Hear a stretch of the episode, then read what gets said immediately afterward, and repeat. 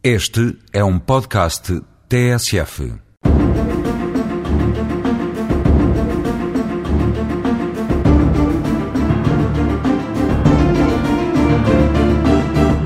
Se quiséssemos definir com dois ou três conceitos a essência da postura pessoal e profissional de alguém que exerce a judicatura, teríamos de chamar necessariamente à colação três características pessoais e profissionais: honestidade, humildade e humanidade.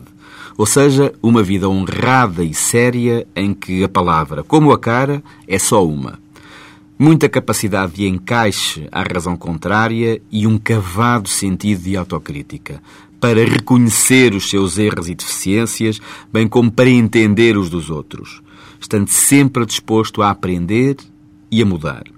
Finalmente, uma entranhada sensibilidade pessoal e social relativamente a cada uma das situações em que se é chamado a decidir, porque muitos dos casos judiciais são, também e acima de tudo, casos humanos, que necessitam do colo reconfortante de uma lei justa e adequada e do toque pessoal, compreensivo e compreensível de quem o julga, de quem decide, com firme autoridade e sem autismos, nem autoritarismos.